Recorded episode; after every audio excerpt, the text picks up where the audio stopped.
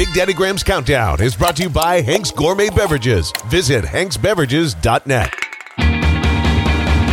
Hello, everybody. I thought it'd be really cool if we started getting other people's favorite albums of all time. Here's Matt Cord from WMGK with one of his favorites. Big Daddy, Matthew Frederick Cord, coming at you. 100 greatest records ever made. Wow. There's a lot out there, and it's really hard for me to say just one because I'm a music fan, and, you know, some days I like this one better than the others, but there's two that always stick out to me. And the first one, you got to go Guns N' Roses, Appetite for Destruction.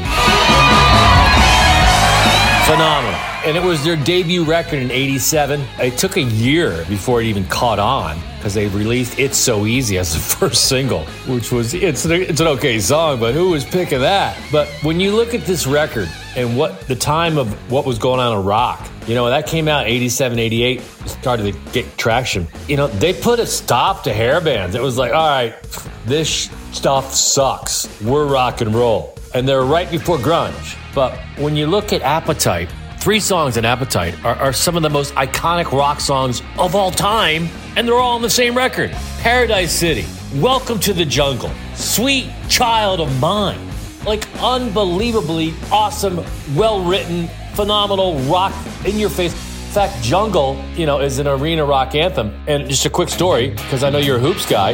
Axl Rose came to the 2001 finals with my buddy Tommy Stinson. Tommy was the bass player for Guns N' Roses for like 16 years. And Axl never leaves his house. He'd never been to a basketball game. Comes to the game, game three, we lose. We're all in the back, courtside club, having a drink. Axl looks at me and he goes, Hey, Matt. I'm like, yeah, he goes, Did you play Welcome to the Jungle tonight on the arena loud system? Because I was here.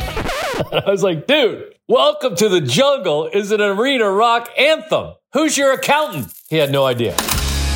So that record, and the fact that, you know, they went on tour, I think it was the Aerosmith tour. Guns N' Roses was on touring behind Appetite. They were opening up for Aerosmith, but by the end of the tour, like a, a Rolling Stone reporter came to do a story on Aerosmith, and then he watched GNR, ended up doing an Aerosmith story.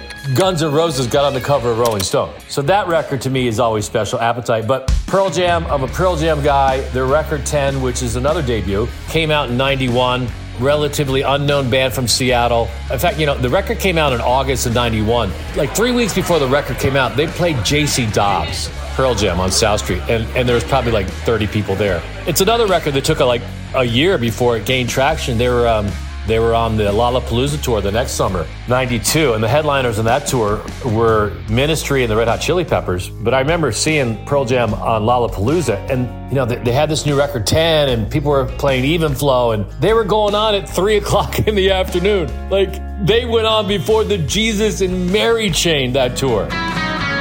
Then MTV got a hold of Jeremy, and then, you know, I mean, think about it. Even Flow, Alive, Jeremy, Black, why Go, Release. Just an incredible. I mean, this is their debut record, and these are four of their most iconic hits off of one record. And to see them play it in its entirety back in 2016 at the Wells Fargo Center, they came out and did it start to finish, first time ever. They raised that 10 banner, you know, 10 sold out South Philly shows, including Wells Fargo and Spectrum. To see them do 10 at the Wells Fargo Center in my hometown, one of my all time favorite records, blew me away.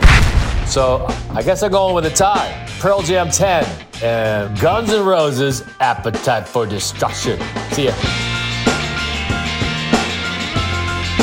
That's my man, Matt Cord from WMGK. Thanks, Matt. Want to thank everybody at Last Out Media. They want to check these tunes out. Go to Spotify, by Big Daddy's Top 100 Albums playlist. See you later.